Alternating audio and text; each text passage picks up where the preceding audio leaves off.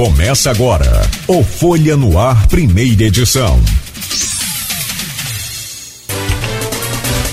Segunda-feira, 9 de maio de 2022. Está começando pela Folha FM 98,3, mais um Folha no Ar. Carlos Alberto Henriques, diretor do campus do IFE Centro. Prazer recebê-lo aqui no Folha no Ar. Muito bom. Na verdade, a gente está meio que estranhando essa, esse, esse contato agora, né? Está tudo bem diferente. Pelo menos para a gente aqui que está mais acostumado com o, o, sistema online, né, o sistema remoto, mas seja bem-vindo, estranhando a, parte técnica aqui, as posturas e essa coisa, mas a coisa da, da presença sempre nos alegra muito. É uma satisfação imensa recebê-lo aqui no, no Folha no Ar. Bom, é, bom dia a todos, né, os ouvintes, bom dia a toda a comunidade nossa do, do IFE, né, em geral. É muito bom mesmo, como você falou aí, a gente está nesse sistema presencial. É, durante tanto tempo aí, dois anos, a gente ficou aí, né, remotamente. É. é. Então a gente volta aí com muita satisfação aí de ter é, essa questão presencial.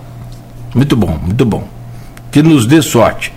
Meu caro Arnaldo Neto, você já falou, mas não deu bom dia. Bom dia, seja bem-vindo. Subiu as escadarias aí no pique, voltou todo animado, 100%, bateria recarregada. Segunda-feira e essa coisa toda. Bom dia, Neto, bem-vindo, meu querido. Bom dia, Nogueira, bom dia, diretor Carlos Alberto, bom dia todos os ouvintes da Folha FM. Bom, tá de volta. As escadarias agora tá mais tranquilo, né? A gente tá num, num, num piquezinho mais tranquilo dessa vez.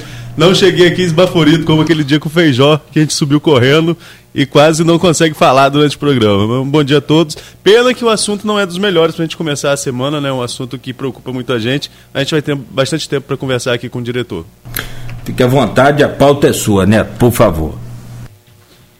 Professor, é... primeiro eu queria entender como que se deu esse momento de descobrir realmente que houve um tipo de ameaça aos alunos, à instituição. É, quem identificou isso? Como que vocês identificaram? Levaram isso ao conhecimento da polícia? Como que se deu esse processo de identificação dessa ameaça? Então, é, esse processo ele iniciou através do, dos próprios alunos. Eles receberam, né, eles souberam primeiro do que a própria direção da escola. Eles receberam né, é, essa, essas mensagens via WhatsApp, alguns alunos, inicialmente o ensino médio, a terceira série, e preocupados né, com essas mensagens que foram divulgadas, um, um, áudio também né, que foi divulgado uma pessoa com a máscara branca, né, com, a, com a voz mais grave, e os alunos, né, como nós temos alunos, principalmente do ensino médio, que são adolescentes, né, a maioria deles, então é, houve uma preocupação muito grande dos alunos e eles é, nos comunicaram dessa possível ameaça aí. Foi feita aí, marcado para o dia, para sexta-feira, dia 6, e botaram a hora de 13 horas. Né? Então, é, foram os alunos, começaram os alunos trazendo para a gente essas postagens é, do Instagram de um perfil chamado YKGG Help, acho que é esse aí mesmo. E eles trouxeram e, e claro, né, houve uma preocupação de toda a comunidade dentro é, do IFE. Né? Então começou por aí. Aí vocês levaram essa, essa questão ao conhecimento da Polícia Federal e como que está essa investigação? Essa investigação continua, né? A intenção é chegar ao autor desse perfil fake. Muita gente acha que a internet é terra de ninguém, que não tem como chegar. Mas é, é a própria Polícia Federal tem mecanismo para isso, né? Então, a gente costuma dizer que toda ação tem uma reação, né? É, eu acho que a rede social, é, como você falou, as pessoas estão achando que é terra de ninguém, mas na verdade não é isso. A rede social ela é muito boa, mas em alguns momentos, né, precisa as pessoas terem consciência do que pode acontecer. Né? Então, é, durante aí essa repercussão aí, nós, é, como nós somos uma, uma instituição a nível federal, a gente procura sempre quando acontece alguma coisa nesse sentido, a gente comunicar, né? Primeiramente, a gente tem uma conversa com a Polícia Federal para é, nos instruirmos qual é a, o, qual a maneira de se proceder nesse caso. Então, nós conversamos lá com o delegado da Polícia Federal, Paulo Cassiano, ele passou todas as instruções, né? inclusive os alunos, quando passaram essa, essa mensagem para a gente, eles pediram qual seria a, a, a, a postura da, da gestão, porque eles queriam se sentir seguros dentro da instituição, mas nós lá dentro do Instituto Federal Fluminense, é, o campus, Campus Centro, nós temos uma preocupação muito grande com a, a segurança dos nossos alunos. Né? Então, desde que eu assumi lá em 2016, nós colocamos em torno, nós temos hoje lá em torno de 90 câmeras dentro, filmando e gravando, né? que é importante gravar. Nós temos a nossa vigilância lá, dois vigilantes, apesar dos, dos postos fixos, mas nós temos dois, duas postos de vigilância que são móveis dentro da instituição, ficam né, monitorando tudo que acontece lá. Há pouco tempo nós abrimos uma nova portaria na 28 de março para poder evitar que os alunos circulem ao, no entorno da escola, que é onde acontece muitos delitos ali, de roubo de celular principalmente. Então abrimos uma, uma terceira né, é, portaria. Então hoje o aluno ele pode entrar pela 28, ele pode entrar pelo Barão, ele pode entrar pela Doutor Siqueira. Isso evita né, a circulação em torno da escola. Temos câmeras até também filmando a rua, né? filmando e gravando a rua. É, nós colocamos um micro-ônibus também para a partir das 5 e meia, 6 horas, levar os alunos até a rodoviária e até o centro da cidade, para evitar que eles é, caminhem né, até a Beira Valão, que é onde eles pegam onde ali, na, na, na rodoviária. Então foram várias ações para evitar né, para manter a segurança dos nossos alunos. Então, nós conversamos com a polícia, nós conversamos sempre, que são parceiros nossos, a Polícia Federal e também a Polícia Militar. A Polícia Militar constantemente está fazendo ronda e volta da, da instituição, porque infelizmente a gente não pode pagar um vigilante para fazer externo, mas a Polícia Militar, quero agradecer aqui também a Polícia Militar e a Polícia Federal, que tem sempre é, nos ajudado, uma parceria né, eu participei também do, do Comitê de Segurança nas Escolas e a gente tinha discutido muito esse assunto. Então, é, a Polícia Federal né, nos orientou do que nós deveríamos fazer e, como você falou, eles estão é, investigando.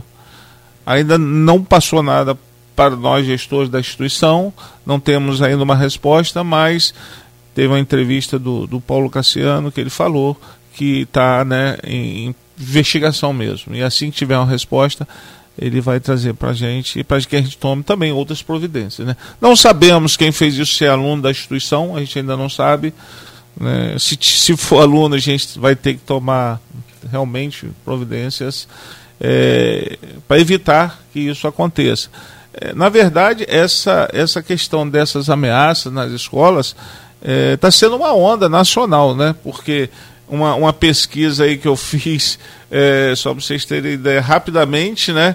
É, eu cheguei aqui que, ó, por exemplo, Roraima, Recife, Alagoas, Mato Grosso, Ribeirão Preto, Belo Horizonte, Distrito Federal, Mossoró, Santander, São Paulo, Ceará, todas essas cidades, né, e, e também estados aí, receberam ameaças é, nas escolas de, de que alguma coisa iria acontecer.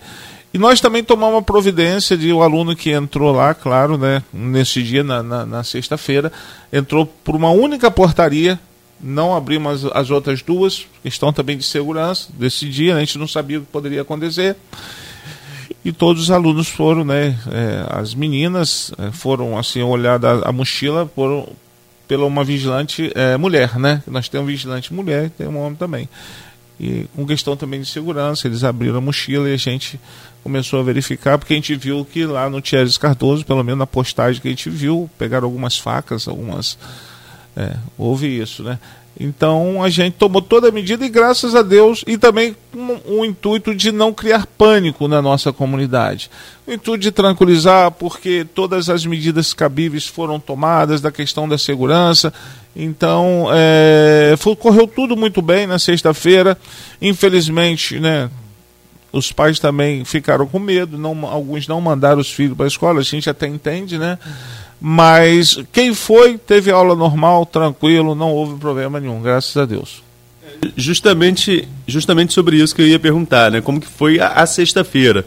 Tanto para o corpo docente como para o corpo discente. Professor, eu tive conversando com algumas pessoas, né? A gente é, é, fim de semana, a gente encontra tanto com alunos quanto com, com professores do, do IF, e alguns se mostraram receosos naquela sexta-feira, até porque você citou aí essa questão dessa pesquisa que você fez, mas na, na própria sexta nós tivemos uma prisão é, no interior do Rio sobre ameaça à, à, à creche, né? uma pessoa foi presa, e nós tivemos também um caso concreto de, de ataque a uma instituição na cidade do Rio, de, do, do Rio de Janeiro de quatro adolescentes de uma escola municipal chegaram a ser, a ser esfaqueados. Ou seja, já havia aquela tensão das ameaças locais e ainda tem esses fatos concretos. Se não me engano, um caso foi em Saquarema e o outro foi na cidade do Rio de Janeiro, se não me falha a memória. Na cidade, com certeza. Saquarema, estou tentando buscar aqui para confirmar. Então, isso acabou refletindo realmente, tanto no corpo docente quanto no corpo discente, todo mundo foi muito preocupado com essa situação todos da, da, da escola. E é normal, né? porque é normal isso. É, quando você vê toda essa, como a gente falou, essa onda né, na, na, na, na cidade também, porque citaram o Colégio de Lupeçanha, também o Thierry Cardoso, né, então aí no Brasil todo, então isso preocupa todos nós, né, e nós estamos vindo de uma pandemia onde todo mundo está um pouco ainda, não está no seu normal, vamos dizer assim, todos estão em uma fase de adaptação. É, mas mesmo assim a gente é, não facilitou. Nós tomamos todas as providências né, cabíveis é, de segurança. Eu acho que o IFE é uma das escolas que tem uma segurança muito forte, atuante.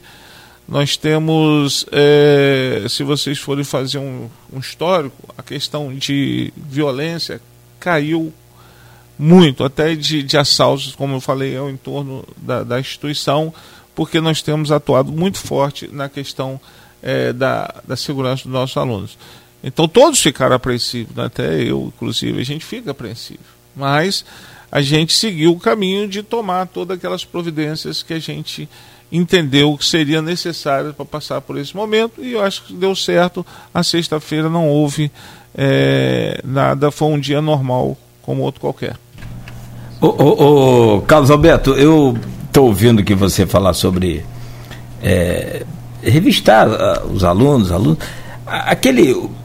Para a gente entender, o, o IFE hoje, ele tem desde criança até adultos, idosos. idosos.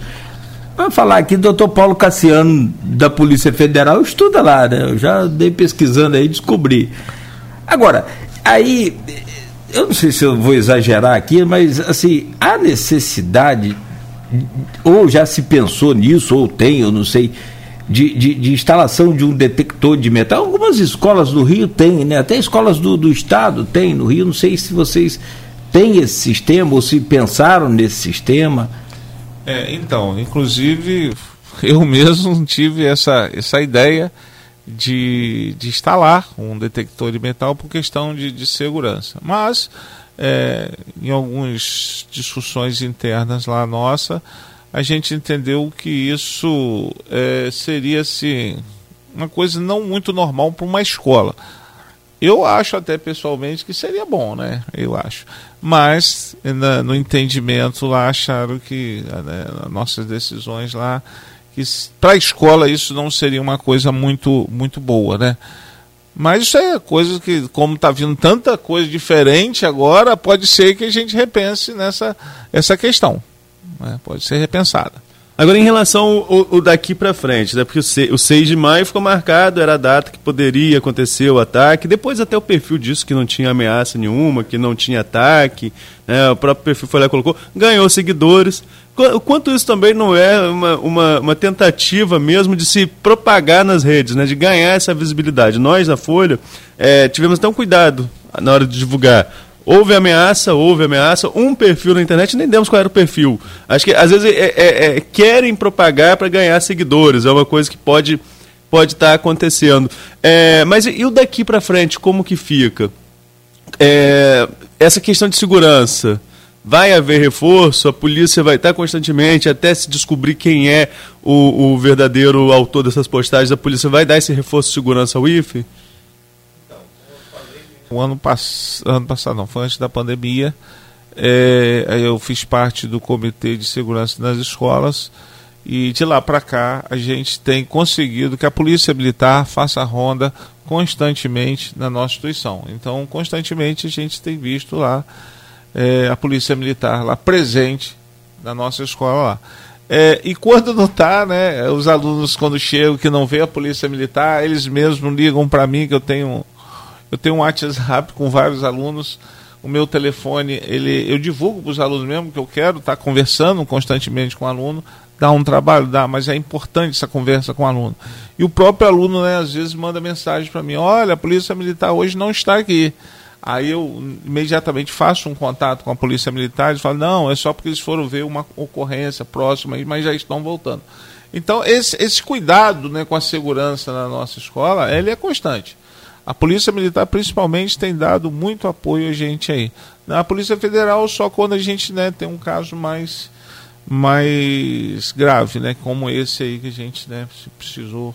Agora, dentro da escola também, nós temos, como eu falei, vários vigilantes, um em cada posto fixo, e temos dois que né, circulam constantemente na escola.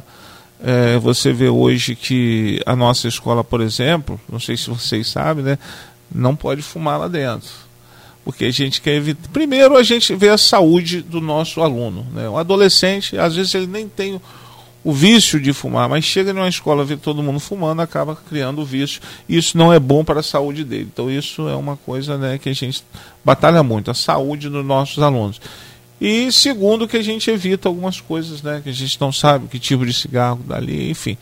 Então, é, nossos vigilantes, eles também cuidam dessa parte. Então, a vigilância nossa lá é constante a gente tem muita preocupação. Né? Não é porque passou a sexta-feira que a gente vai né, é, relaxar. Não. A gente vai continuar fazendo o nosso trabalho é, como a gente sempre fez. Arnaldo colocou muito bem é, de que o perfil parece que ganhou engajamento e de que meio que desconversou, ou então era esse o propósito chamar a atenção para poder fazer uma campanha de, de, de uh, depressão, de uma coisa, ansiedade. ansiedade, enfim, causou um estardalhaço e um prejuízo. Como é que fica agora, é, mesmo com. Eu não vi o vídeo, mas está circulando já até que parece que o, o, o cidadão tirou a máscara. Se identificou. Eu também, eu, eu também não vi. Mas, também não vi, mas. Quem viu foi Carlos Alberto, acho que ele tem o vídeo aqui, enfim. Mas, independente, independente de se identificar ou não, qual é o posicionamento da direção do, do, do senhor, que é administrador, que é diretor do, do campus do IFES, e, evidentemente, da, de toda a administração? É persistir com a investigação, com a Polícia Federal, até que a coisa tenha um desfecho ali realmente esclarecedor, que seja levado ali todo mundo né, para conversar, para entender. Como é que é isso? Como é que vai ficar essa, essa parte? Então, a nossa escola, ela tem sempre, nós temos o setor é, de assistente social, de psicólogo, tem sempre a intenção de fazer uma ação educativa. Né? Então, no caso, a gente gostaria muito de ter uma resposta em relação a isso, até para saber se é um aluno nosso do IFE ou não. Se for um aluno nosso do IFE, claro que nós vamos ter que convocá-lo para uma conversa, para uma ação até mais educativa, né? de, de explicar que as coisas não, não funcionam dessa forma. Porque, como você falou, a princípio, é, enquanto estava criando aquele pânico todo, o, o, o, não tinha assim, uma mensagem que dissesse: não não é uma ameaça, não vai acontecer nada. A partir do momento que se colocou na mídia aí que a Polícia Federal estava, né, tomando as providências, aí começou, não, não é nada disso, vocês estão pensando errado. Enfim, a gente não sabe é, realmente se foi uma jogada de marketing para chamar a atenção de alguma coisa ou se realmente teria algum tipo de, de, de ameaça, enfim. Mas, é, agora, se não for um aluno nosso, né, eu acho que aí é, sai fora do nosso da nossa área de atuação, vamos dizer assim, aí teria que a Polícia Federal ou a Polícia Militar, não sei, é, tomar as providências. Né? Mas que a gente quer a resposta sim, até para dar para a nossa comunidade né, essa resposta. A gente não pode né, deixar a coisa passar e não.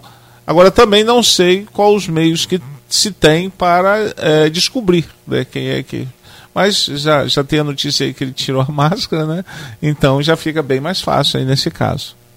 Agora, como que fica o IFE hoje, né? Segunda-feira. O pessoal já deve estar entrando lá na escola nesse sim, horário, sim, inclusive, sim. né? Mas, é, como você disse aí é, mais cedo, é, na, sexta-feira só uma portaria funcionou. Hoje volta tudo ao normal? A, a, a, rotina volta ao normal na escola? Normal. Hoje volta normal, assim. É, às três a portaria abrem, às três. É, mas sempre, assim, a, a, a Polícia Militar é, nos garantiu que ela vai fazer um reforço maior durante pelo menos essa semana e os próximos dias.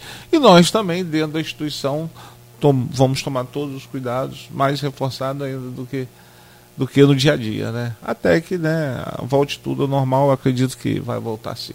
Esse sistema de vigilância por câmeras, como que funciona? Vocês têm câmeras, por exemplo, em sala de aula também, ou é só no pátio, é, é área externa, ou tá tudo resguardado, todos, todos os locais estão sendo monitorados nesse momento? Não, sala de aulas não. Sala de aula a gente não tem câmera, mas todo o pátio, todas as áreas comuns de, de, convivência, elas têm câmeras, quase todas têm câmeras para film, filmando e gravando. Muitos é, casos já foram elucidados com as nossas câmeras, né? Que a gente vai lá, pega a gravação e vê o que, que, que aconteceu. Isso, é, a, a, os vigilantes têm a televisão, onde eles monitoram todas aqueles, aquelas câmeras, enfim.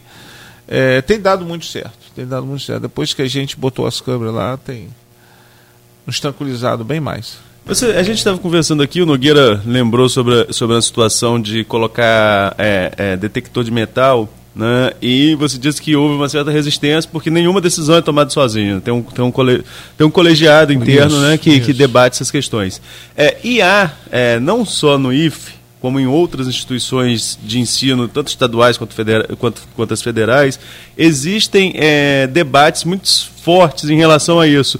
O quanto não é invasivo, de, invasivo demais a, a, questão da força de segurança dentro das unidades. Como que você avalia, no momento em que passa por uma ameaça, é, a necessidade de colocar realmente a polícia dentro da instituição? Isso pode dar um recado ruim para os alunos no seu ponto de vista ou não? Pelo contrário, reforça que o Estado está presente quando necessário para atuar nas questões de segurança.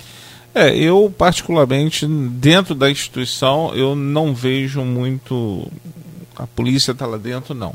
Acho que nós já temos nossa vigilância interna lá, porque é, nós temos que ter um cuidado muito grande, principalmente quando se trabalha com alunos e menores também. Né? A maneira de abordar, não que a, que a polícia militar ela, ou qualquer outro tipo de polícia não tenha, mas é, um, é uma maneira diferente né? de, da gente conversar com, com, com os nossos alunos é, só para vocês verem, a gente não tem, por exemplo, um, um, inspetor de aluno no pátio, porque o nosso aluno, a nossa escola, né, gostaria até de colocar aqui, é uma escola diferenciada pela questão de ser de educação profissional.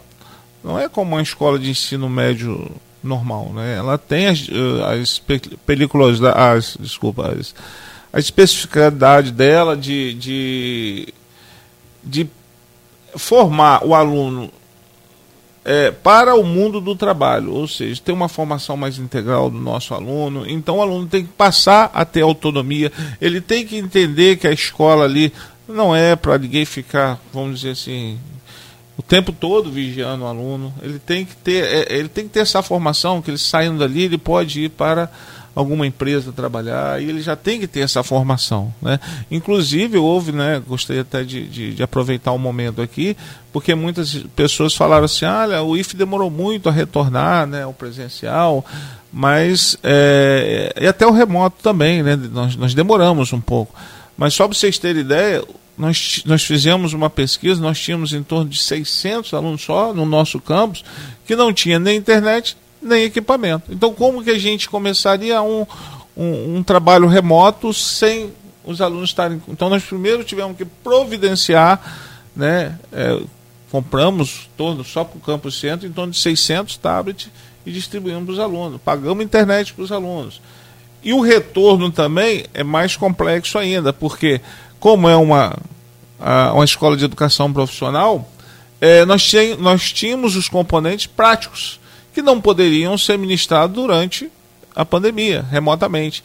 Claro que isso aí ficou, ocorreu um atraso e a gente agora tem que botar isso em dia e não se coloca assim da noite para o dia, porque nós não temos laboratórios para atender todos de uma vez só, tem que ser um retorno gradativo. Inclusive, hoje, nós já estamos voltando com a massa maior de alunos no presencial.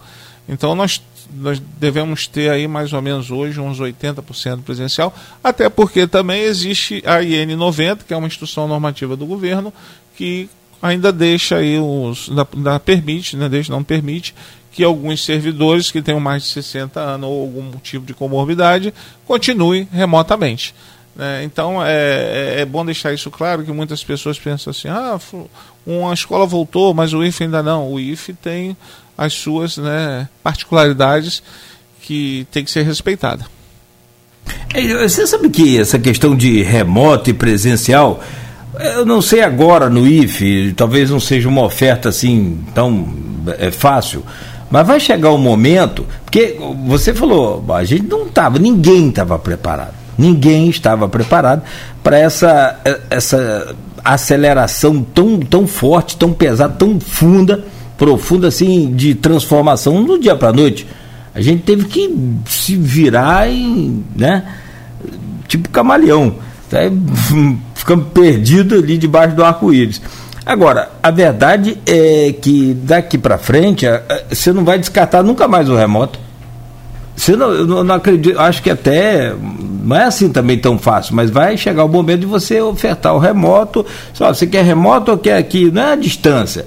Não é isso. Estou falando é uma parte você pode fazer remotamente, outra parte você faz aqui. Presença. É o híbrido, né? Que a gente é o híbrido, coloca. né? É, mas a minha, a minha pergunta era que você falou mais cedo, que tem 90 câmeras, que tem todo o sistema né, de, de segurança para tranquilizar os alunos, os professores, os servidores, né? É, e falou também que vários casos são elucidados ali pelas câmeras. Que tipo de casos são esses? Por exemplo, posso falar para vocês. É, há pouco tempo, né, uma, uma servidora, uma professora, é, esqueceu o notebook dela na, na, em cima do, do balcão. Né? E aí a gente pegou, essa, ah, roubaram, roubaram. Né?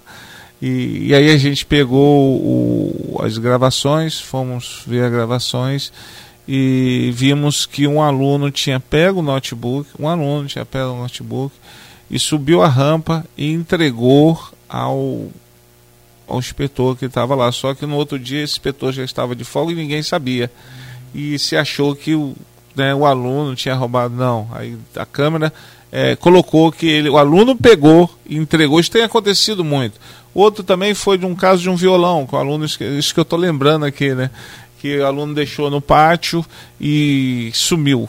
Ele, ele esqueceu no pátio, e aí a gente foi olhar as câmeras e é, viu né, o que aconteceu e aí a gente também elucidou. Então, é, é, ah, há pouco tempo também entrou um rapaz lá, porque nós temos, é, nós temos é, a piscina lá que dá aula de natação para a comunidade. Aí ele estava andando lá sem camisa dentro da instituição. Aí um aluno, olha, tem um rapaz aqui andando sem camisa. Aí a gente vai, pega a câmera e, e vê quem é né, e, e chama, né, chama para uma conversa. Então, é tudo que acontece de anormal, vamos dizer assim, lá dentro e que alguém comunica, imediatamente a gente é, pega as câmeras e, e, consegue, né, elucidar. Ah, legal. É, eu, na verdade hoje a gente vive num Big Brother, Big Brother. De, você já andou nas ruas aí. Aliás, você vê, tem um acidente, né, tem um problema qualquer, no outro dia, daí a pouco, quase que instantaneamente, você tem várias imagens. Ó, teve um, um acidente com a dupla sertaneja, agora esse final de semana, infelizmente, um do, do, do, dos componentes da, da dupla morreu, mais outros da banda também, pelo menos cinco pessoas morreram. Primeiro apareceu a notícia da, da, da dupla, do, do acidente. Daí a pouco já começou a chover de vídeo mostrando que o ônibus estava a 140 por hora Então, quer dizer, ninguém vive hoje sem. Você não consegue dar um passo na rua mais sem estar sendo filmado, né? É, mas a gente, como, como aconteceu conosco na semana passada, a gente tem que ter um cuidado com a, com a rede social, né? Porque, segundo, eu tive via essa reportagem também, segundo o advogado do, dos meninos, uhum. essa, essa, foi uma gravação de 2019, não é recente. Então a gente tem que ter um certo cuidado com o que coloca na mídia, né? E foi o que aconteceu conosco, né? Essa a forma de colocar, é, criou pânico, se era isso mesmo a gente não sabe, né? Mas as redes sociais hoje estão tem que ter muito cuidado. É, tem, tem, tem essa questão do cuidado com, com a temporalidade, que isso é muito comum. Nós estamos em um período que notícias velhas voltam como se fossem coisas novas, e às vezes que as notícias eram falsas lá atrás e voltam agora, é verdade, que, e, como se fosse verdade. Sem, e ontem eu estava assistindo o Fantástico também, da TV Globo, é, e, e, no Fantástico tinha, acho que a Polícia, a Polícia Rodoviária Federal informando que o, a pessoa que filmou o ônibus está cometendo também uma infração né? Porque ela não pode dirigir e filmar, filmar. ao mesmo tempo, né? Tá, tá, cometendo uma infração também. É, é extremamente delicado esse momento que a gente vive. Com certeza. Não, fácil não tá não, mas aqui ó, o homem que filmou o ônibus da dupla sertaneja Conrado e Alexandro, quem faleceu foi o Alexandro, em alta velocidade antes do acidente, afirma que planejava enviar o vídeo para os músicos de acordo com o autor do conteúdo, que prefere não se identificar, o objetivo era alertá-los sobre a maneira como o motorista estava dirigindo pela rodovia Regis Bittencourt, onde o veículo tombou no último dia 7. É, parece que o vídeo não é tão. não é o velho, né? É, esse aí foi o advogado deles que não sei se é uma forma de. Sei, sei, sei. Atenuar, né? tentar. Atenuar, tentar Bom, infelizmente o, o rapaz jovem Isso. faleceu. No programa de hoje com Arnaldo Neto, estamos conversando com Carlos Alberto Henriques, diretor do campus IFE, é o campus do IFE aqui do centro, né? Então, falando sobre essa é, polêmica aí, sobre esse susto que foi, e tomara que tenha sido só um susto, e na semana passada essa ameaça aí de uma um negócio meio estranho, né? Uma coisa que não ficou muito esclarecido o que, que era, o que, que seria, o que, que ia acontecer. Essa onda de, de, de alardes aí de, de, de, de internet, que a coisa cada hora toma um, toma um rumo diferente. Meu caro Arnaldo, eu, eu volto com você, por favor. Opa, Nogueira, como você mesmo adiantou ali no, no intervalo, vamos agora falar um pouco sobre esse processo, Carlos Alberto, de retomada das aulas presenciais. Você também falou sobre isso sobre essa volta agora aí às aulas presenciais, né? É, como tem sido o protocolo dentro do campus centro? Quantos alunos vocês têm e como equacionar isso? É, manter esses protocolos, porque a pandemia não passou, nós estamos num momento em que ela tá, é, deu uma relaxada, uma queda nos números de casos de óbitos, acreditamos que graças a, a, ao avanço da vacinação, mas como controlar? Quais são os protocolos que ainda são exigidos dentro da instituição? Então, é, os protocolos de biossegurança, né, nós estamos, estamos lá é, mantendo um, a, um distanciamento um pouco menor, né, os nossos, é, os nossos, o nosso refeitório, né, que é um local onde as pessoas têm que tirar a máscara, né, nós colocamos nas mesas barreiras físicas para né, proteger o, os alunos nós estamos aí com um refeitório maior, ainda não foi inaugurado, porque a gente depende da, é, da cozinha ainda, mas está bem próximo de inaugurar, mas o espaço a gente já está utilizando para alimentação. É, a máscara ainda é obrigatória dentro da instituição. Inclusive os alunos reclamam demais, porque já foi né, liberado em vários locais, mas lá ainda continua.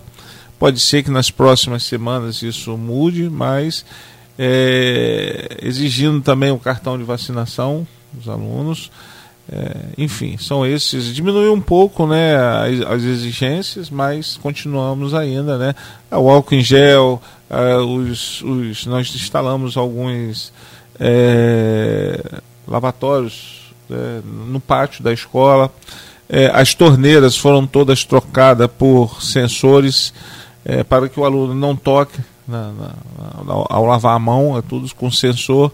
É, nós distribuímos é, copos, né, que faz parte de um projeto também nosso, do IFE Sustentável, para não usar mais os, os copos descartáveis. É, então, cada aluno recebeu um copo para ele usar só com ele, né, não ter, é, não compartilhar com ninguém. É, enfim, essas foram as medidas basicamente tomadas aí é, durante a, agora nesse momento, né? E adesão nesse período, né? Como que tem sido a adesão? Todo mundo voltou tranquilamente? Tem aluno que pode ter, aluno e professor que tem. Você mesmo falou da normativa no bloco anterior para profissionais com mais de 60 anos, né? Mas tem também os com comorbidades que podem ter algum tipo de, de é, preferência não seria nem preferência, né? mas poderiam continuar no modelo híbrido. Como que está essa situação? O aluno pode optar por algum motivo também, se ele tiver algum tipo de comorbidade? Como que fica, como que está sendo nesse período, como eu falei, não pós-pandemia, mas de relaxamento da mesma? Então, é, os alunos, né, que até agora a gente não, não ninguém apresentou alguma coisa mais grave, mas o que, que acontece na verdade? É, eu estava falando aqui, né, nossa escola é uma escola totalmente diferente de modelo né, de uma escola, onde a gente tem desde o aluno lá no ensino médio até o doutorado. Né?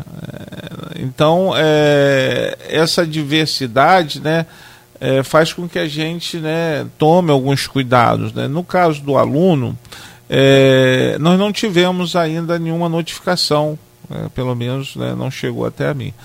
É, mas é, nós temos outros casos que não são nem de comorbidade, que é, às vezes as pessoas nem imaginam que isso pode acontecer. Por exemplo, nós fizemos um planejamento semestral de que esse remoto ficaria até julho né? Ficaria até julho. E, e de repente vem né, é, o retorno. Muitos alunos, principalmente do nível superior, eles arrumaram estágio, arrumaram empregos. E aí agora a gente falar para que eles retornem ao presencial, eles vão perder emprego, eles vão perder né, o estágio.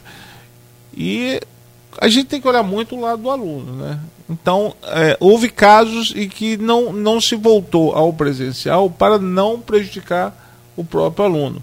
É, essa questão do professor, é, a IN, sexta-feira, também já caiu. A partir do dia 6 de junho, todos já terão que voltar. Quem tem comorbidade, quem tem mais de 60 anos, deve voltar ao presencial. Agora, a, a, o protocolo interno, ele é definido por quem? Isso é uma normativa que vem de cima, vem da, do governo federal, no caso do IFE, né? vem do, do, da reitoria, no caso dos cursos superiores, ou a decisão no seu colegiado, o colegiado que você preside enquanto diretor do campus? Então, existem vários é, colegiados aí. Né? Então nós temos, é, vem as normas do governo federal, né? umas diretrizes, né? vamos dizer assim, e nós temos é, a nível superior da reitoria lá o, o Conselho Superior. E, e, temos também, foi instaurado o Comitê de Biossegurança Central e o Comitê de Biossegurança Local em cada campus. Então, é, foram discussões envolvendo os comitês de biossegurança, tanto local como Central é, e o Conselho Superior né, emitiu esse documento é, como diretrizes para todos os campos. Né? E internamente os campos também né, produziram o seu documento. Mas na verdade é, vem basicamente a gente segue as determinações do Conselho Superior, que é a, a, a reitoria. Né? Só, Arnaldo, com licença, você falou em vacina, cartão de vacina, né? O aluno tem que ter o cartão de vacina. O Jefferson Manhães, nosso querido Jefinho, reitor do, do IFE, é, declarou aqui, numa das entrevistas dele, e agora me falha se, se foi com você, Arnaldo, ou se foi com o Aloísio, me perdoe, que tem um tempo já. E ele disse foi naquela época da polêmica em que a prefeitura havia anunciado que ia exigir o cartão das crianças, depois voltou atrás, ficou aquele impasse no município.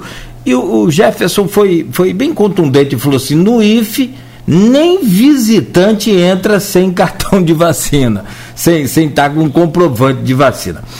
E aí é justamente a vacina contra a Covid-19. Esse cartão da vacina que você está exigindo lá no IFE é também que, o, o, que ele tem ali a, a vacina contra a Covid-19? Isso. É, na verdade, né, isso aí foi uma determinação, como eu já falei aqui, do Conselho Superior. Nas diretrizes lá do Conselho Superior, está lá dizendo que tem que, tem que ser né, historiado para que quem entre no campus. É, então nós estamos fazendo isso e inclusive tem uma, né, eu estive com uma reunião no conselho tutelar, porque a gente ficou em dúvida se a gente. a questão do menor. Né? Mas o conselho tutelar falou que nos orientou né, que é, caso o menor não tenha sido vacinado, não está mostrando que comunique a eles, que eles vão entrar em contato com os pais dos alunos. Que era uma dúvida que a gente tinha a questão do menor, se a gente poderia exigir ou não. Mas o Conselho Tutelar falou que se é, o menor não tivesse sido vacinado, que comunicasse a eles, que eles iam conversar com os pais dos alunos. É, e tem uma questão do menor aí, se você me permite. Eu, eu, fiz a pergunta da vacina da Covid, porque o cartão de vacina é normal ser exigido, né? Não. Sempre foi exigido por toda. É do Covid mesmo. Agora, é, com, por isso que eu, que eu perguntei. Agora, a questão do menor é muito complicada. Tem casos aí que os pais são separados e um é a favor da vacina e o outro não. É, é muito. Ó, isso é encrenca é para. Por isso que a gente levou até o Conselho Tutelar para que a gente tivesse. E aí é, a gente caminhando o nome lá, o, o, Conselho Tutelar é que vai cuidar junto aos pais dessa. Né? Mas, graças a Deus, até agora a gente não tem tido nenhum caso, não, ainda bem. É, né, só para complementar também nessa questão do Conselho Tutelar, porque o ECA, o Estatuto da Criança e Adolescente, Sim. preconiza que, é, tendo a vacina, a Maristela Naurá, promotora, participou aqui com a gente, a doutora Maristela, ela mesma colocou isso tendo a vacina aprovada pela, no caso, nosso caso, né, pela Agência Nacional de Vigilância Sanitária, já tendo sendo oferecida pelo SUS, que é o nosso caso também, em relação à vacinação da Covid, a criança tem que ter essa vacina. Então, assim, é, a vacina é obrigatória? Não, a vacina não é obrigatória. Mas vacinar a criança tendo disponível a vacina é obrigatório. Então, assim, parece contraditório, mas não é. é tem lei que preconiza isso. Aí, pegando ainda esse, é, esse assunto, é, como que é a vacinação que é exigida? Tem um número mínimo de dose? É, é, a primeira dose já vale, já começa a receber, ou tem que estar com a segunda, tem que estar Não, com a dose de tá reforço? Tem que estar imunizado, que seria até a segunda dose, né? A não ser que a vacina que só tem uma dose, tem que estar imunizado. A terceira não, a gente não está. E, e, a adesão tem sido tranquila? Tranquilo, tranquilo. Nós, nós ainda não tivemos caso nenhum ainda de que de, de ter aluno ou algum, né? É, alguma pessoa que não tenha vacinado e que queira entrar é, ao campus. Né? Não tivemos ainda. Caso você é diretor do Campus Centro, que é o maior do, do dos IFES, é, é, dos institutos federais aqui da nossa, pelo menos aqui da nossa região, não sei de Maricá, que é uma cidade também de porte médio, se lá é maior, mas acredito que não, maior, acho que é aqui o Campus Centro. É, e aqui nós estamos falando de uma retomada em um momento de, de que a pandemia ainda está acontecendo, né? É, eu perguntei lá atrás, desses 8 mil, todos é, é, voltam agora, nessa semana? E qual o protocolo em caso suspeito? É, porque é muita gente, são 8 mil pessoas circulando naquele espaço. É, se houver algum caso suspeito, qual o protocolo que vai ser adotado? Isso já está já tá pré-estabelecido? Tá, está pré-estabelecido até pela Comissão né, de Biossegurança Central e, e Local. Né?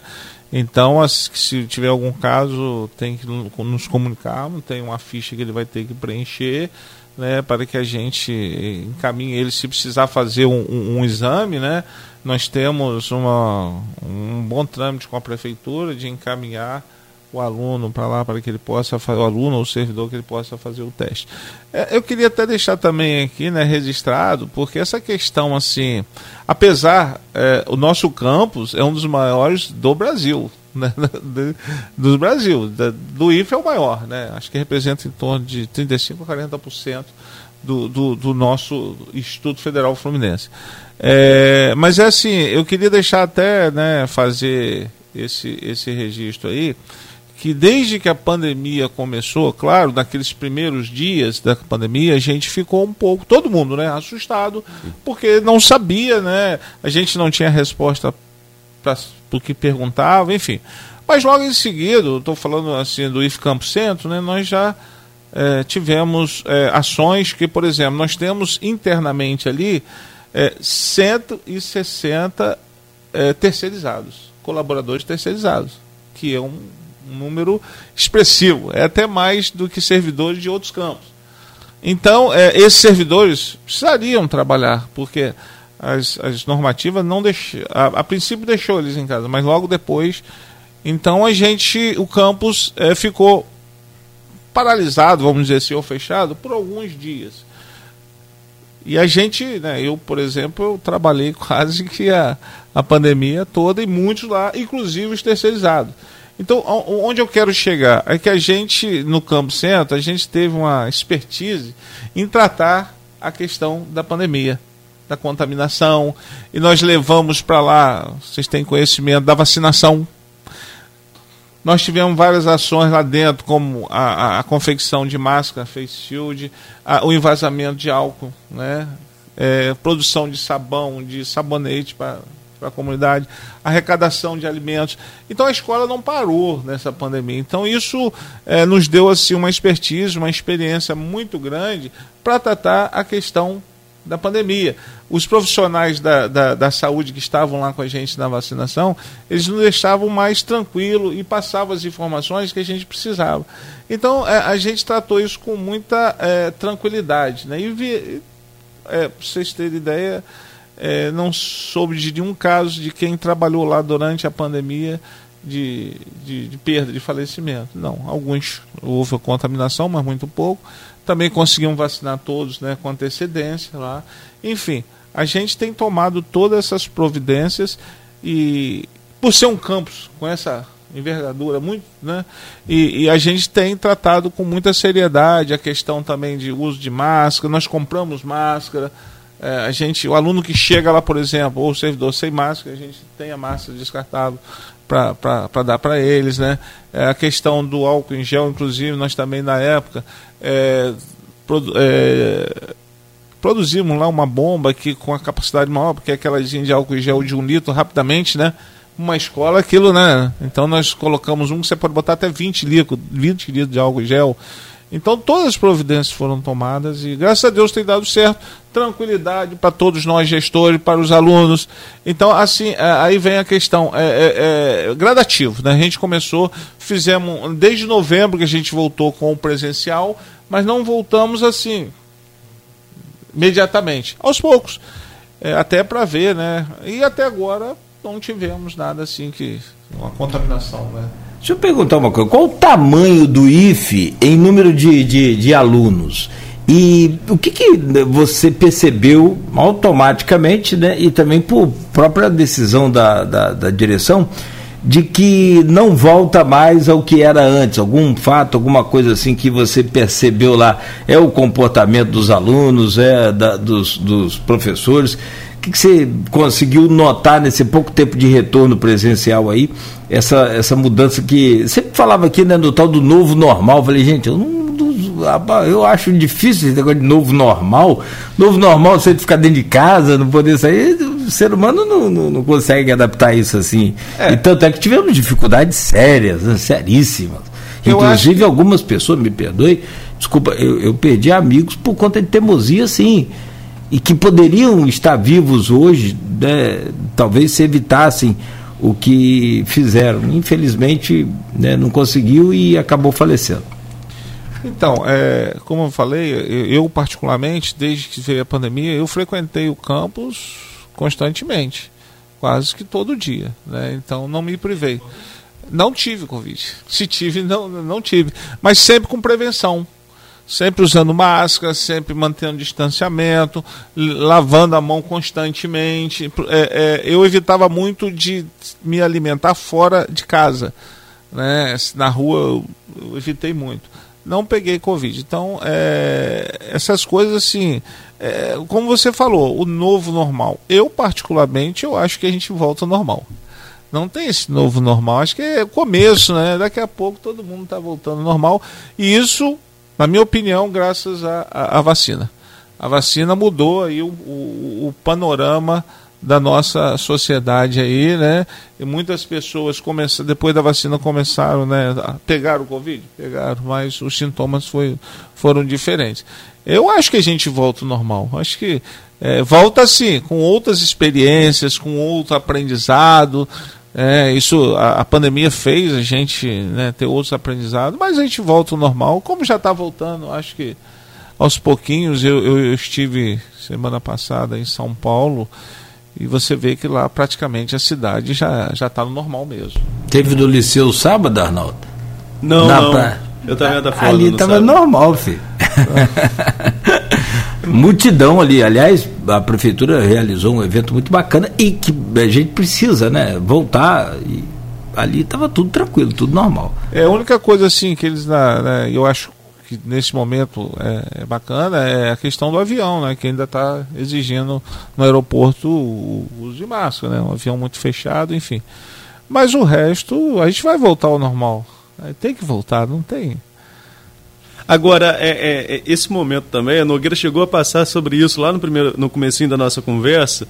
Esse momento também trouxe muita coisa diferente para gente. Por exemplo, nós estamos voltando para o estúdio hoje. Tivemos duas entrevistas só aqui presencial durante a pandemia, presencialmente durante a pandemia. Uma por problemas técnicos de conexão. Ninguém, foi um dia que a internet caiu, ninguém conseguia é, é, é se conectar e era com, com hoje o deputado estadual Rodrigo Bacelar que estava em campus, então a gente conseguiu resolver, mas se fosse um entrevistado de fora, a gente ia ter que, que se virar aqui com o programa. E nós, enquanto é, programa de rádio, tivemos um ganho, uma facilidade muito maior de entrevistar personagens do cenário nacional. Sim. Falamos aqui com Ciro Gomes, com a Marina Silva, Heloísa Helena, enfim, muitos outros entrevistados do cenário nacional, o que seria difícil se fosse presencialmente, porque nem sempre as agendas iam bater, de eles estarem é, em campos ou próximo nesse momento. E nós vamos levar isso daqui para frente. Daqui para nós vamos ter, vamos ter esse modelo híbrido é, quando precisar um entrevistado dessa envergadura de que seja de fora da cidade, nós vamos continuar utilizando uh,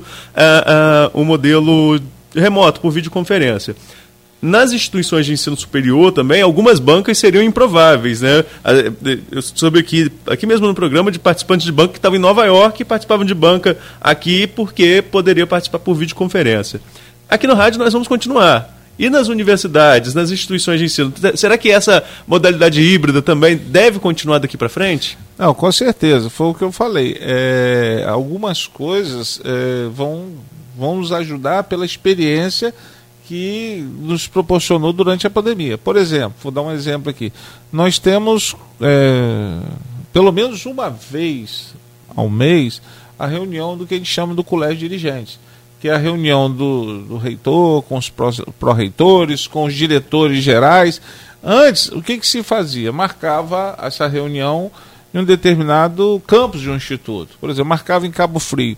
Eu, por exemplo, tinha que me deslocar, quem é de, de, de Bom Jesus, Itapiruna, Pádua, né, é, São João da Barra, tinha que tudo se deslocar para lá.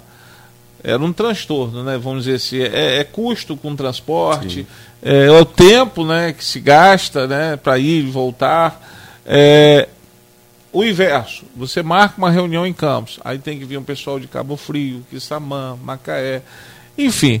Agora, eu acho que essas reuniões devem continuar né, remotamente, porque é, você do, do, seu campus você pode participar né, de videoconferência. Eu acho que uma das coisas que vão continuar são as reuniões, né? É, e acho que isso permanece. E no caso do, do, do, nesse caso do ensino mesmo, né? Por exemplo, você tem o exemplo de bancas.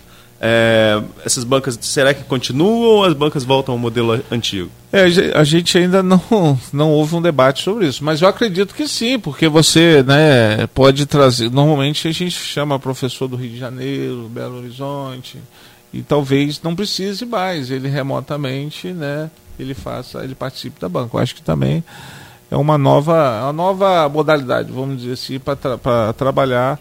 Isso economiza tempo e dinheiro a verdade é essa. E tem o mesmo efeito eu não acredito que tenha nenhum nada que é, você vai sentir falta claro numa uma personalidade dessa aí você convidar um né um escritor, uma, uma né, pessoa assim, você vai sentir falta ali de uma, um contato, um autógrafo, um, enfim. Né? Mas fora isso, é aquela coisa da acelerada que a gente falou, né? Foi, foi muito, muito, muito, muito profundo. E, e a gente agora, é, se você perceber, é, a gente que fica monitorando né, o, o, os acessos as nossas redes e a gente percebeu durante a pandemia, o pessoal acordava mais tarde, acessava depois de 7h40, 8 horas, tanto que Arnaldo até sugeriu, vamos fazer uma mudança assim, assim. Não, Arnaldo sempre atento a isso e, e de fato foi, foi muito bom. Acabando aquele período mais restrito da pandemia, as pessoas passaram a, a ouvir e assistir o programa mais cedo porque a partir de 8 horas, 8 já começa também a ter que sair. Aí vai para o carro, né? Vai ouvindo no carro, mas vai ter que sair para poder é, é, ou trabalhar ou buscar um, um trabalho. Né? Enfim. É, agora, é, é, inevitável que você tenha que juntar as duas coisas agora, nesse momento. É, o, é o sistema híbrido, né? A gente vai Sim. ter que trabalhar muito nesse sentido. É, a questão da, da aula em si não é muito fácil, né? Porque é, os próprios alunos eles têm algumas críticas à questão de estudar, de ter aulas remotas, né? Mas eu acredito que é, em alguns momentos, de repente um trabalho com o professor possa, né, junto com o aluno, é, trabalhar remotamente. É, esse aprendizado que a gente teve durante a pandemia, eu acho que é um ganho para que a gente possa é, ter outras formas de aprender e de ensinar. Eu acho que Carlos Alberto, você está diretor do IFE, mas você é professor, Sim. né? E você sabe, eu também sou da área de educação, não sou professor, mas eu atuo na área de educação em São João da Barra, estou licenciado. É, a gente sabe o quanto que esse período impactou diretamente em todos os níveis de educação, seja lá no início, na alfabetização, imagina alfabetizar uma criança é, é, é de forma remota, seja também na conclusão de ensino médio, preparando esse aluno para o campo profissional, como é o caso de vocês. E ainda teve uma mudança no ensino médio nesse período, né? Tem esse novo ensino médio é, é, que vem surgindo aí, enfim. Enquanto professor, no seu ponto de vista, quanto essa pandemia impacta diretamente no conhecimento, na, na, formação do aluno e quanto tempo será que a gente vai precisar para recuperar esse tempo que foi perdido? É, a gente, eu costumo dizer até assim que as pessoas falam em qualidade na educação, mas eu pessoalmente eu não consigo é, mensurar a qualidade da educação. Acho que a qualidade na educação a gente está constantemente melhorando, né? É, e nesta pandemia, eu acho que a gente teve um retrocesso. Eu vou falar um é, pessoal meu. Né? Eu tenho um garoto de 7 anos e um de. É um na alfabetização, como você falou, na primeira primeiro ano, e outro no, entrando no ensino médio, está no segundo ano do ensino médio. É, eu, a minha experiência com eles dentro da minha casa. Né? O meu garoto de 7 anos, eu fiz questão de que ele repetisse a, o primeiro ano, porque ele não conseguiu é, acompanhar a questão da alfabetização remotamente. E olha que ele ficava o tempo todo na frente lá do, do tablet com a professora, e, e, e esses, vamos dizer, dois meses agora, ele já sabe ler, já sabe escrever, foi um avanço impressionante. Isso eu fiquei até, né? É, ele levou o ano todo a alfabetização e o primeiro ano não conseguiu. Dois meses ele já está lendo e escrevendo. Então, é, você vê como que o ensino presencial ele é importante. Você pode até fazer uma parte remota, mas é importante a presença. Até pela questão do, da socialização com, né, com os outros colegas. O meu filho estava muito, né, coisa de, de não ter os coleguinhas para brincar, né, pelo menos ali. É, os alunos do IFE mesmo, eles queriam voltar, eh, vontade de voltar para estar tá dentro da escola, se socializando, é, aprendendo, enfim. E meu garoto, né, de, de 17 anos, o primeiro ano do ensino médio, ele ficava o tempo todo na frente do computador, mas eu, eu sentia a falta da, dos comentários dele, porque antes ele chegava na casa, falava assim, pai, hoje eu aprendi isso, aprendi aquilo. E no remoto ele nunca comentava o que ele aprendeu. E eu sempre cobrando dele. E agora também, dois meses de volta, ele já voltou à rotina normal de, né, de, ficar, de ficar comentando o que ele aprende na escola. Então, é, a importância, né, eu sempre, muitas pessoas falam assim, ah, o professor vai acabar. Não acaba. O professor nunca vai acabar. né, você pode usar as tecnologias, pode ser, mas a questão da sala de aula, do professor ali conversando com o aluno, isso é super importante.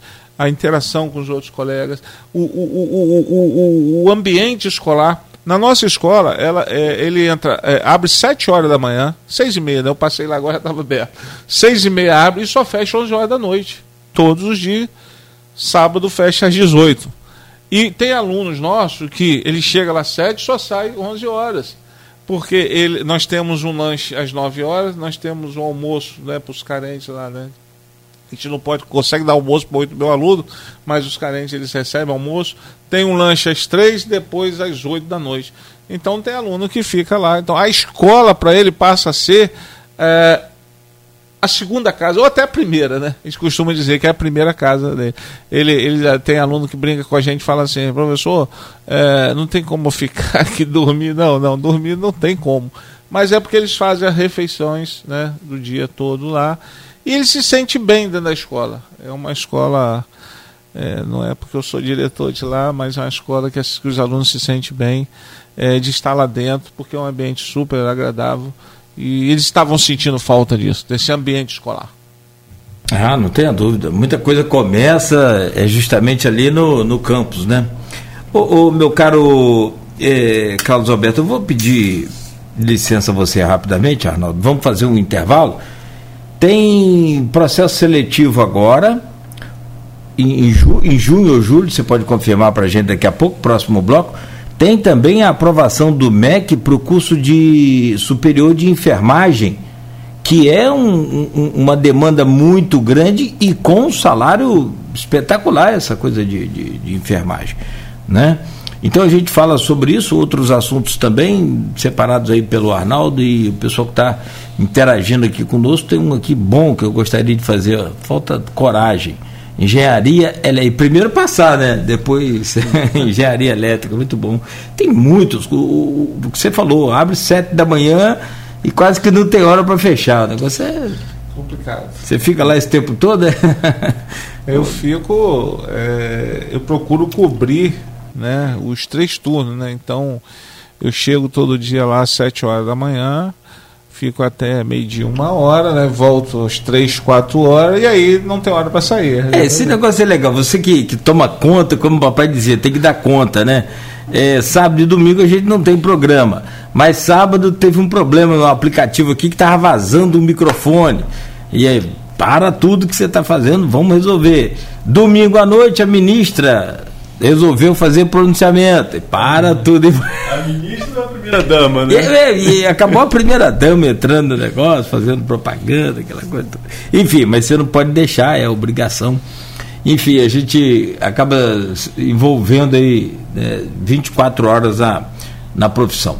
E o que é muito bom, a gente faz o que gosta. São 8 horas e 18 minutos. Estamos com o Folha no Ar hoje ao vivo e presencial né, aqui com o Carlos Alberto Henriques, diretor do campus do IF Centro, conversando conosco e já já a gente volta.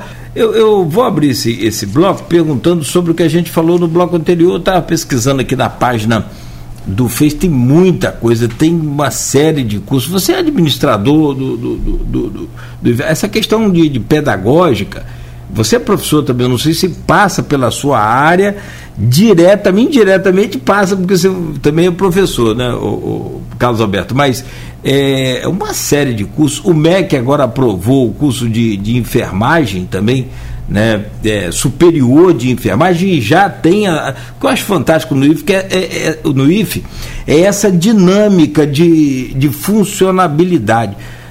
O MEC anunciou numa semana, acho que no outro dia o IF já estava com as inscrições abertas. Como é que funciona tudo isso? Como é que a gente é, é, é pode, por exemplo, agora em. Tem aqui a. Está na, na, página principal. Acho que eu já saí da página principal, mas é, é junho, né? 12 de junho. A, é dia dos namorados aí. É, vai ter o processo seletivo, né? Como é que é essa administração dessa parte pedagógica também, de, de oferecer essa, esses novos cursos? Como é que funciona? Então, é, os cursos né, que são ofertados nos campos é, é um desejo, é uma, é uma vontade aí dos colegiado, do, da direção, do campus. No caso aí do, do curso de enfermagem é, superior, ele não é do campus centro, é lá do, do IF Guarulhos, né? É da nossa amiga lá, diretora lá, Tatiana, mandar um abraço para ela aí. É, então é um desejo da comunidade, acredito, lá de Guarulhos, há muito tempo, do IF lá, de ter esse curso, que na verdade é uma carência que a gente tem na região, né, porque é um curso que já né, há muito tempo a gente, é, o IF Guarulhos pensava e graças a Deus agora foi autorizado e é as notícias que a gente tem ouvido aí que a procura está sendo enorme, muito grande por esse curso, né? Então, e todo o processo é, seletivo ele é feito pela reitoria, não é pelo campus, né? O campus assume os alunos a partir da matrícula. Então, todo o processo seletivo é feito, né? Quer dizer, o desejo de ter é, um, é do campus em comum acordo com a reitoria, claro, porque é, você vai demandar estrutura física né, de laboratórios e também de, de profissionais. Né?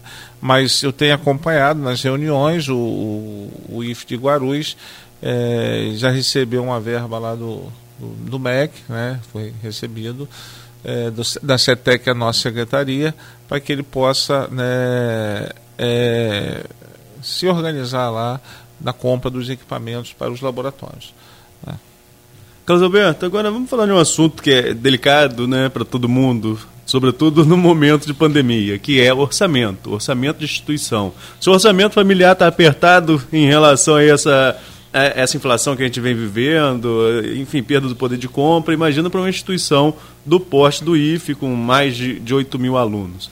Hoje, quanto que o IFE, o campo e centro do IFE, não o IFE geral, o IFE a gente conversou com o Jefferson aqui, ele fala sobre, falou sobre dificuldades, é, contingenciamento que ocorreu na pasta da, da educação ao longo dos últimos anos, que vem acontecendo, mas enfim, é, em relação ao campo e centro, hoje quanto que você administra e dá ou é quase que um tapa aqui descobre ali?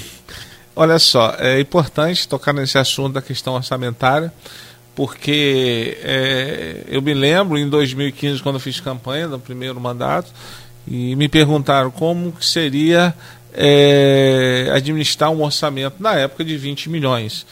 E eu respondi que enquanto tem dinheiro fica mais fácil você administrar, até porque a gente pode pegar alguma coisa do, do custeio e transformar é, em benefício para o aluno, principalmente. É, e, e, logo em seguida, quando eu assumi em 2016, já perdemos 4 milhões. O orçamento foi para 16 e depois 14, e, e, e de lá para cá, né, eu me lembro que quando eu assumi estavam sendo implantados os cursos de engenharia elétrica, é, é, licenciatura em educação física, licenciatura em teatro e mais uma turma de matemática. Então, praticamente quatro cursos aí sendo implantados. E de lá para cá, na época tinha em torno de 5 mil a 6 mil alunos, acho que botamos mais 2 mil alunos aí. E hoje o orçamento está em 12 milhões. Então é uma ginástica muito grande a gente tentar é, conciliar o novo orçamento e com muito mais cursos e com muito mais alunos. Mas a gente tem feito algumas ações que tão, estão contribuindo para isso. É, cortamos muito gastos né, que a gente priorizamos, priorizamos os gastos. E também conseguimos reduzir algumas contas como luz e água. É, hoje nós conseguimos, nós temos um pátio lá de energia solar que consegue dar uma economia muito grande na nossa na nossa conta de energia elétrica. Só para vocês terem noção, quando eu assumi lá a conta estava gerando em torno de 240 mil reais mensais, conta de energia, né? É, hoje está gerando em torno de 180 mil e com muito mais aparelhos de ar-condicionado instalados. Lá para cá nós instalamos, tinha um bloco ar lá que a gente não tinha nenhum funcionando e já está tudo funcionando. É, então algumas ações foram feitas, né? Economia, né? Cortamos alguns gastos aí, mas é, a gente vê que a gente vai ter um, um desafio muito grande, principalmente no segundo semestre que é onde a gente vai ter o retorno, né? Hoje a gente está com quase 100%, mas não estamos com 100% dos alunos. e nem dos, dos servidores. Quando no segundo semestre, quando houver esse retorno, é, nós vamos ter muitos alunos com dificuldades financeiras para estudar, que questão de moradia, de transporte, né, de alimentação e a gente vai, não sei se a gente vai conseguir dar conta, mas a gente vai tentar, né? Mas o orçamento hoje não condiz para uma escola que antes né, tinha 6 mil alunos, 5.500 alunos, em, há seis anos atrás recebia 20 milhões e hoje está recebendo 12. Então é, uma, é um desafio muito grande. Hoje eu fico preocupado né, em administrar uma escola como a nossa com 12 milhões. Agora, em relação a, a, a esse recurso, né, como você falou, é para manutenção da escola como um todo, mas existem projetos também que esse recurso vai direto para o aluno. Né? É, como que funciona isso? Quanto desse orçamento ou, ou, essa verba vem de outra, de outra fonte? Ela é separada para esses programas que atendem diretamente o aluno? Aí é uma verba separada, né? é, o, é o da assistência estudantil nós hoje era em torno de 4 milhões e alguma coisa, eu não me lembro, mas em torno de 4 milhões e 400, 300, né? Que a, a, a, anual, né? Ao se falar isso, as pessoas pensam, ah, é muito dinheiro. Não dá para atender a todos os nossos alunos de forma eficaz. Os alunos, nós temos muitos alunos que precisam estudar, precisam de uma ajuda financeira, né? E é, é, por isso que a gente vê a questão das pessoas dizerem assim, é, estatisticamente já está comprovado que o, o, o, o, o jovem ele abandona o estudo no ensino médio. É, uma abandona no ensino médio. Por quê? Porque ele está ele, ele tá em casa, ele está com seus 16, eu tenho meu filho lá com 17 anos, está maior que eu. E aí você vê uma família né, que tem alguma dificuldade financeira, olha para ele e fala assim, está na hora de você ajudar, tem que trabalhar né, e aí ele acaba é, é, abandonando a escola. Mas o IFE tem dado né, bastante assistência aos alunos. É, são vários tipos de bolsa, tem bolsa alimentação, é, transporte, moradia, permanência e outros tipos de bolsa, são vários tipos, né, monitoria. E a gente tem buscado a cada dia mais aumentar né, essa quantidade de bolsa para poder manter o nosso aluno na escola, que é super importante. Quais os valores dessas bolsas e como que, que qual, qual é o processo para você é, participar dessa, dessas bolsas, ter acesso a esse benefício? Os valores são muito variáveis, né? Varia em torno de 400, 300, 250, vai depender do, do tipo de bolsa, né? É, 200 reais, é, por exemplo, o aluno do Proeja, aí eu vou falar para você, o aluno do Proeja, que é né, Educação de Jovens e Adultos, todos recebem essa bolsa de 200 reais, todos. Né, foi iniciativa até da gestão, porque na época o MEC né, mandava para eles e depois cortou, cortou, e é o que tem né, mantido eh, eh esses jovens e adultos eh, na escola, a bolsa de 200 reais. Né, não é muita coisa, mas dá para ajudar. Agora, as outras é através de editais. Né? A gente lança o edital e tem, a pessoa tem que estar, tá, o aluno tem que estar tá encaixado ali naquelas exigências do edital e é selecionado. Por quê? A gente, nós tivemos, nós lançamos agora um auxílio emergencial. Auxílio emergencial, foi até semana passada. E nós foram para 200 alunos, nós tivemos 600 inscritos. Então você vê como é a necessidade do aluno em ter uma bolsa para que ele. É, nós temos muitos alunos de fora que vêm aqui estudar. Se eles não tiverem auxílio, por exemplo, moradia, eles não vão conseguir estudar e vão voltar lá porque os pais não, não conseguem manter eles na escola. É, é uma escola assim, fora daquilo que a gente entende como uma escola normal, né? porque nós temos hoje quase 40 cursos é, entre ensino médio, cursos técnicos, é, engenharias, licenciaturas, mestrado, doutorado, então uma variedade muito grande. E a gente quer que esses alunos permaneçam é, estudando, né? Carlos Alberto, a gente. É... Eu estudei no IF em 2007, ainda era Cefet, né? a gente vai vendo que o tempo está passando é assim. ainda era Cefet em 2007. E quando eu entrei, eu entrei em processo de concomitância externa, era estudante de escola pública lá em Atafona, lá no Newton Alves. É, quando eu entrei, o calendário começou em outubro. Eu, eu, eu, meu semestre começou em outubro naquela ocasião. Hoje o calendário do IFA está mais regular em relação ao ano ao ano civil ou está em, alguns atrasos precisa ajustar esse calendário? Então, é, essa é uma boa pergunta aí, né, para as pessoas poderem entender. É, na verdade, um, um, houve uma greve, que eu não me lembro, foi em 2016, 2017, em que ficou, foi muito extensa essa greve, três, quatro meses. E isso fez com que o nosso calendário né, ficasse um pouco atrasado. Mas o, em 2000 e, e a pandemia começou em 2020. Em 2020, a gente estava acertando o calendário acadêmico com o calendário com o ano normal, né? E aí veio a pandemia. E aí a, acabou atrasando né, tudo, porque houve né, um entendimento do Campo Centro de que as aulas práticas não poderiam ser dadas remotamente. Um, um entendimento muito acertado, porque eu me formei na antiga escola técnica, na época, em 1970 81 eu me formei como técnica eletrotécnica, né? E fui pro, logo fui trabalhar na Petrobras na época e eu vi o quanto é importante as aulas práticas, né? Teoria também é super importante, mas a prática para quem quer ser um técnico principalmente é essencial. Então, o entendimento que as aulas práticas não, não poderiam ser dadas remotamente. E isso fez com que atrasasse um pouco né, a formação dos alunos. Mas e a gente agora pretende colocar isso em dia. Né? O calendário nosso está continua atrasado. E a outra coisa que é, é bom deixar claro aqui também que é, a aula remota nossa, neste momento, o Campo Centro, está dentro da lei, porque o MEC, né, é, até o ano 2021, ano letivo 2021, as aulas remotas ainda são. É, ainda podem ser dadas. Né? Então, como a gente ainda está no calendário, nós estamos no 2021, Ponto 2. Nós vamos passar para o calendário acadêmico né, 2022, agora a partir de julho. Né? Então a gente está dentro da lei. É, as aulas remotas que ainda continuam sendo né, dadas aí são poucas, uhum. mas continuam. É, tá, nós estamos respaldados pela lei.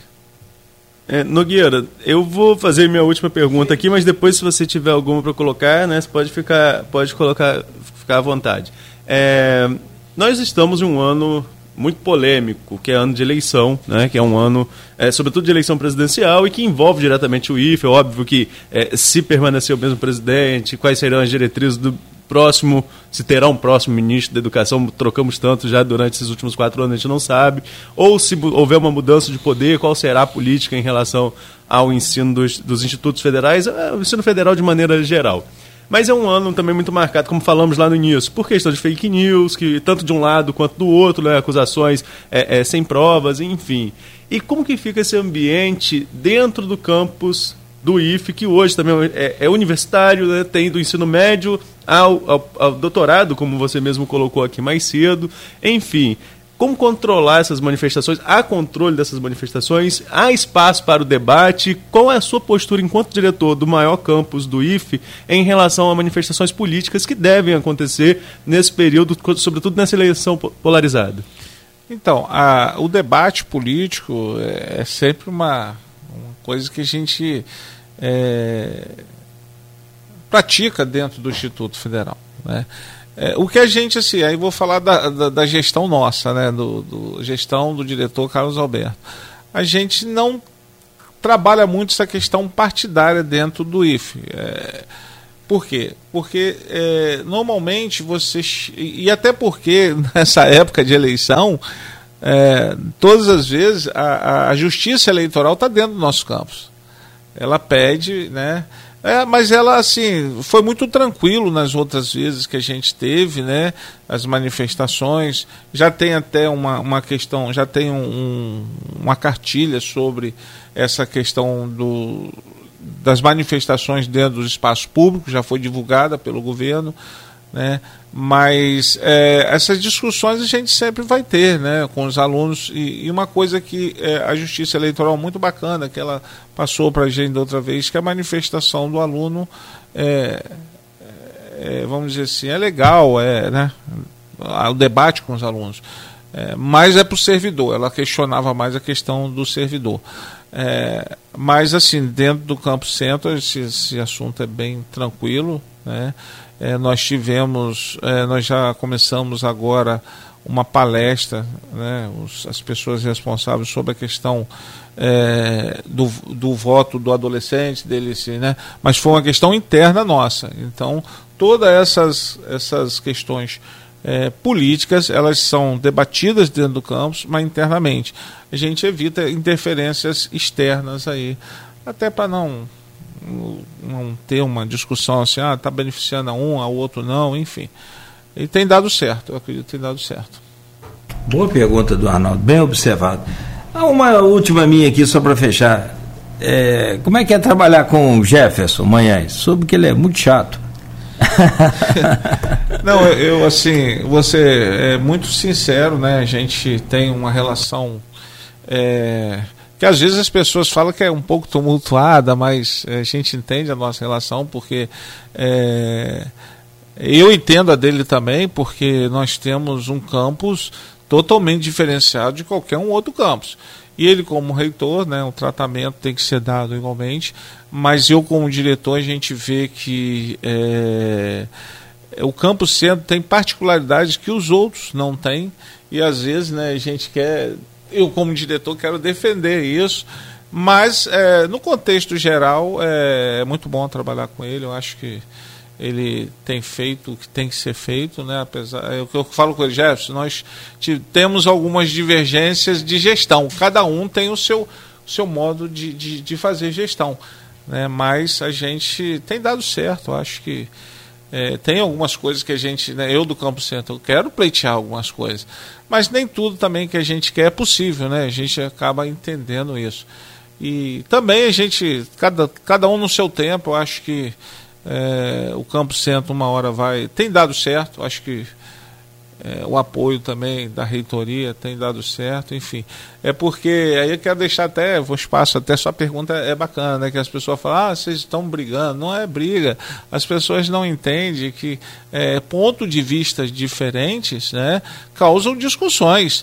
Mas isso não quer dizer que seja briga, nada disso. Cada um, né?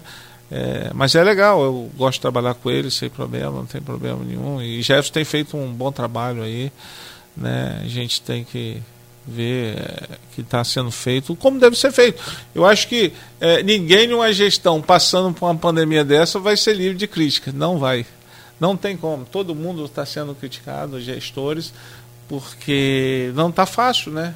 Gerir nada durante a pandemia. É muita coisa nova também. Muita coisa nova. Muita coisa muita nova. coisa que nem, no começo nem a gente sabia como seria, né? A gente achou que essa pandemia ia durar três meses, era a previsão. Durou dois anos, ainda tem um pouco ainda. Isso para um gestor é, é, tem uma dificuldade muito grande. A gente entende isso. É, e que, entre aspas, essas brigas, né? Sejam realmente para o propósito que tem sido, que é levar benfeitoria, melhoria, ampliação, crescimento para o campus. Sim, com certeza. Isso aí faz parte, campus, não tem dúvida. Para o campus e para o próprio instituto também. Eu acho que eh, se você. Te, eu, eu, eu já fiz, né? Jefferson, quando era diretor do campus, eu era diretor de ensino, e às vezes eu falava assim: olha, se você vai para uma reunião e fica todo mundo calado, tem algum problema tem algum problema. Tem que ter debate, tem que ter discussão. No final, todos chegam a um acordo, né? A verdade é essa. Mas se não houver o debate, não. não ah, foi a coisa do, do o exemplo do detector de metal que você falou. Você defende a ideia de instalar, mas a, a maioria preferiu não instalar. Mas, é, mas aí, é, é, o, isso foi antes da pandemia que eu estava. Ah. Antes pode ser que né, volte essa discussão e tem outro entendimento, Sim. né? Isso, é, o debate serve para isso. Acho que, acho que o grande, a, a grande questão do, do, Instituto Federal Fluminense, ou dos institutos em geral, é essa democracia do debate, da conversa, de chegar a, a um acordo. Né? Pode ser até que eu não, eu não, eu, eu, eu respeito muito isso. Pode ser que eu não tenha a mesma. A, não estou concordando, mas se a maioria converge, eu aceito plenamente, né? Que eu acho que é isso, né? A maioria tem que, tem que ter a, a decisão. É, mesmo que eu não, não, não seja né, a favor, mas acho que isso é legal, é interessante. Isso traz é, com que a gente tenha decisões acertadas dentro de qualquer organização. Né? Meu caro Carlos Alberto Henriques, diretor do campus IF Centro, muito obrigado pela sua presença, né? feliz demais aqui em, em, retornarmos com o presencial e com a figura simpática, bacana. Foi muito bom recebê-lo aqui e desejo todo sucesso, uma boa semana, um bom dia para você. Seja sempre bem-vindo aqui ao Folha no Ar. Eu que agradeço a oportunidade de estar aqui colocando algumas questões é, sobre a nossa escola. Né? Eu sou apaixonado pelo, pelo IFE, pelo Campus Centro, né? desde aluno, e estou lá há 31 anos, né? vou fazer 32 anos como servidor. Né? E muito honrado de estar aqui estreando a, a, o nosso programa aqui, presencial aqui. Então, mais uma vez agradeço a todos vocês pela oportunidade e sempre que precisar estarei à disposição. Vai ser lembrado sempre, né, Arnaldo? voltamos, foi com o Carlos Alberto. é, exatamente, exatamente. Isso Verdade. Eu, eu, queria também agradecer ao Carlos Alberto. Pena que a gente teve que abrir a nossa conversa com um assunto negativo, né? Mas a gente espera que seja esclarecido e que sirva de lição para que não aconteça de novo. E sirva de lição também, até mesmo como você colocou, para estudar novas maneiras de segurança. A gente aprende com as dificuldades, né? E essa foi uma dificuldade, como eu falei, no momento delicado de Nogueira, que aconteceram casos no Rio, em Saquarema, mas felizmente aqui em Campos ficamos só na ameaça e que não volte a ter nem, nem ameaça. É o que a gente deseja e todo sucesso para o IF, claro. O Folha Nova volta amanhã, às sete da manhã. A gente fica por aqui agradecendo a você, a sua audiência e amanhã às sete de volta.